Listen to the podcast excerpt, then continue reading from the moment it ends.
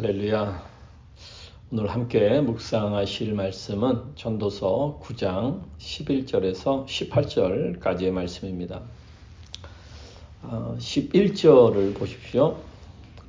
내가 다시 해 아래에서 보니 빠른 경주자들이라고 선착하는 것이 아니며 용사들이라고 전쟁에 승리하는 것이 아니며 지혜자들이라고 음식을 얻는 것도 아니며 명철자들이라고 재물을 얻는 것도 아니며 지식인들이라고 은총을 입은 것이 아니니 이는 시기와 기회는 그들 모두에게 임함이니라.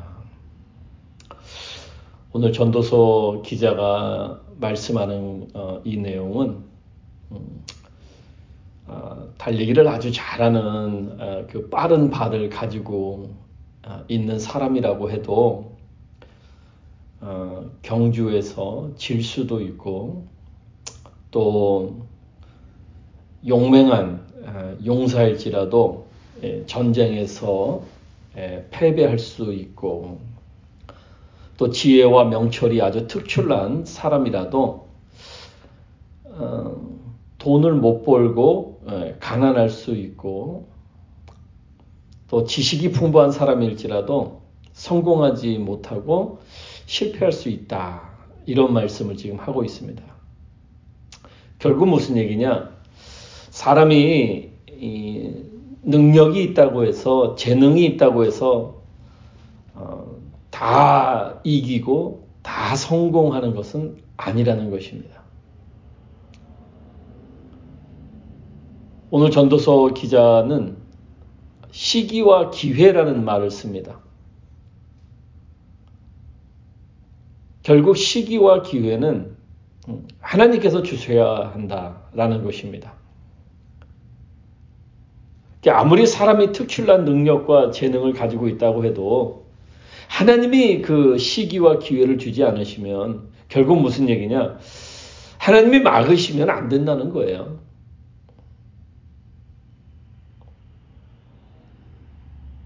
하나님이 열어주셔야 된다. 우리가 어떤 일을 할때 아, 우리의 능력이나 재능을 어, 의지하는 것이 아니라 하나님께 기도해야 한다라는 것입니다. 하나님께 길을 열어달라고, 하나님께 문을 열어달라고, 하나님께 인도해달라고 기도를 해야 된다. 나의 능력과 나의 재능을 의지해서는 안 된다. 잠언서 16장 9절에 이런 말씀이 있습니다. 사람이 마음으로 자기의 길을 계획할지라도 그의 걸음을 인도하시는 이는 여호와시니라. 우리는 많은 계획을 합니다. 그 많은 계획을 어, 세우면서 어, 우리가 살고 있지만 사실 그 계획대로 다 되지 않는다라는 거죠. 우리는 우리에게 좋은 것이 무엇일까 하고 계획을 세우지만 사실 아, 우리에게 가장 좋은 것이 무엇인지를 아시는 분은 하나님이십니다. 우리 자신도 사실은 우리에게 아, 무엇이 좋은지를 사실은 모르고 있어요. 왜 그러느냐? 미래를 모르기 때문입니다. 앞으로 어떤 일이 일어날지 우리는 전혀 알 수 없기 때문에 그렇습니다. 우리가 아무리 계획을 어, 잘 세웠을지라도 결국 하나님이 인도해 주셔야 된다는 거예요. 하나님께서 인도해 주지 않으시면 아무리 잘 세운 계획일지라도 아무것도 일어나지 아무것도 안 되는 것입니다.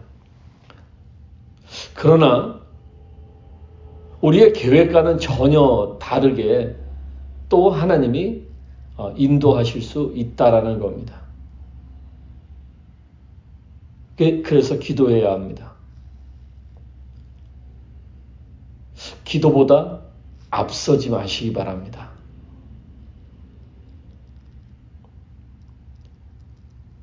생각했다고 해서, 계획했다고 해서, 좋아 보인다고 해서, 기도하지 않고 바로 행동에 옮기는 일은 하지 마시기 바랍니다. 기도보다 앞서시면 안 되는 거예요. 기다리는 것도 순종입니다. 아무리 계획을 잘 세워놨다고 해도, 아무리 내가 능력이 있고 재능이 있고 할 수 있다고 해도, 기도하면서 기다릴 줄 알아야 된다는 겁니다. 기도하는데 어떤 확신이 생기지 않거나 하나님께서 어떤 마음을 주지 않거나 마치 침묵하시는 것 같다 생각할 때는 기다려야 하는 거예요. 아무리 우리가 노력한다고 해도 하나님이 인도하지 않으시면 아무 일도 안 일어나고 하나님이 열어주지 않으시면 갈 수가 없는 것입니다. 12절 보십시오. 분명히 사람은 자기의 시기도 알지 못하나니 물고기들이 재난의 그물에 걸리고 새들이 올무에 걸림같이 인생들도 재앙의 날이 그들에게 호련히 임하면 거기에 걸리느니라.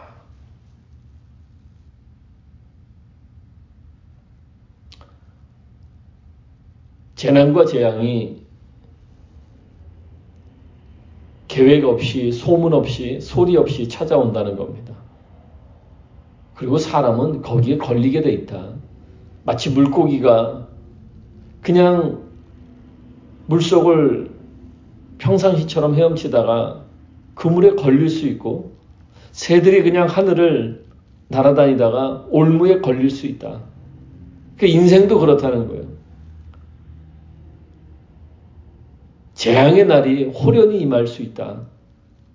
왜 그러느냐? 시기를 모르기 때문이라는 겁니다. 그러, 그러기에 기도를 해야 된다는 거죠. 그 재앙과 재난은 호련히 임해서 우리가 피할 수가 없겠지만 그러나 그 재난과 재앙이 닥쳤을 때 우리가 이겨낼 수 있는 길이 있다는 겁니다. 그건 하나님이 인도해 주셔야 된다. 하나님이 도와주셔야 된다라는 겁니다. 그러한 재난과 재앙이 임했을 때 인간이 아무리 능력에 투출할지라도 어떻게 할 수가 없다는 겁니다.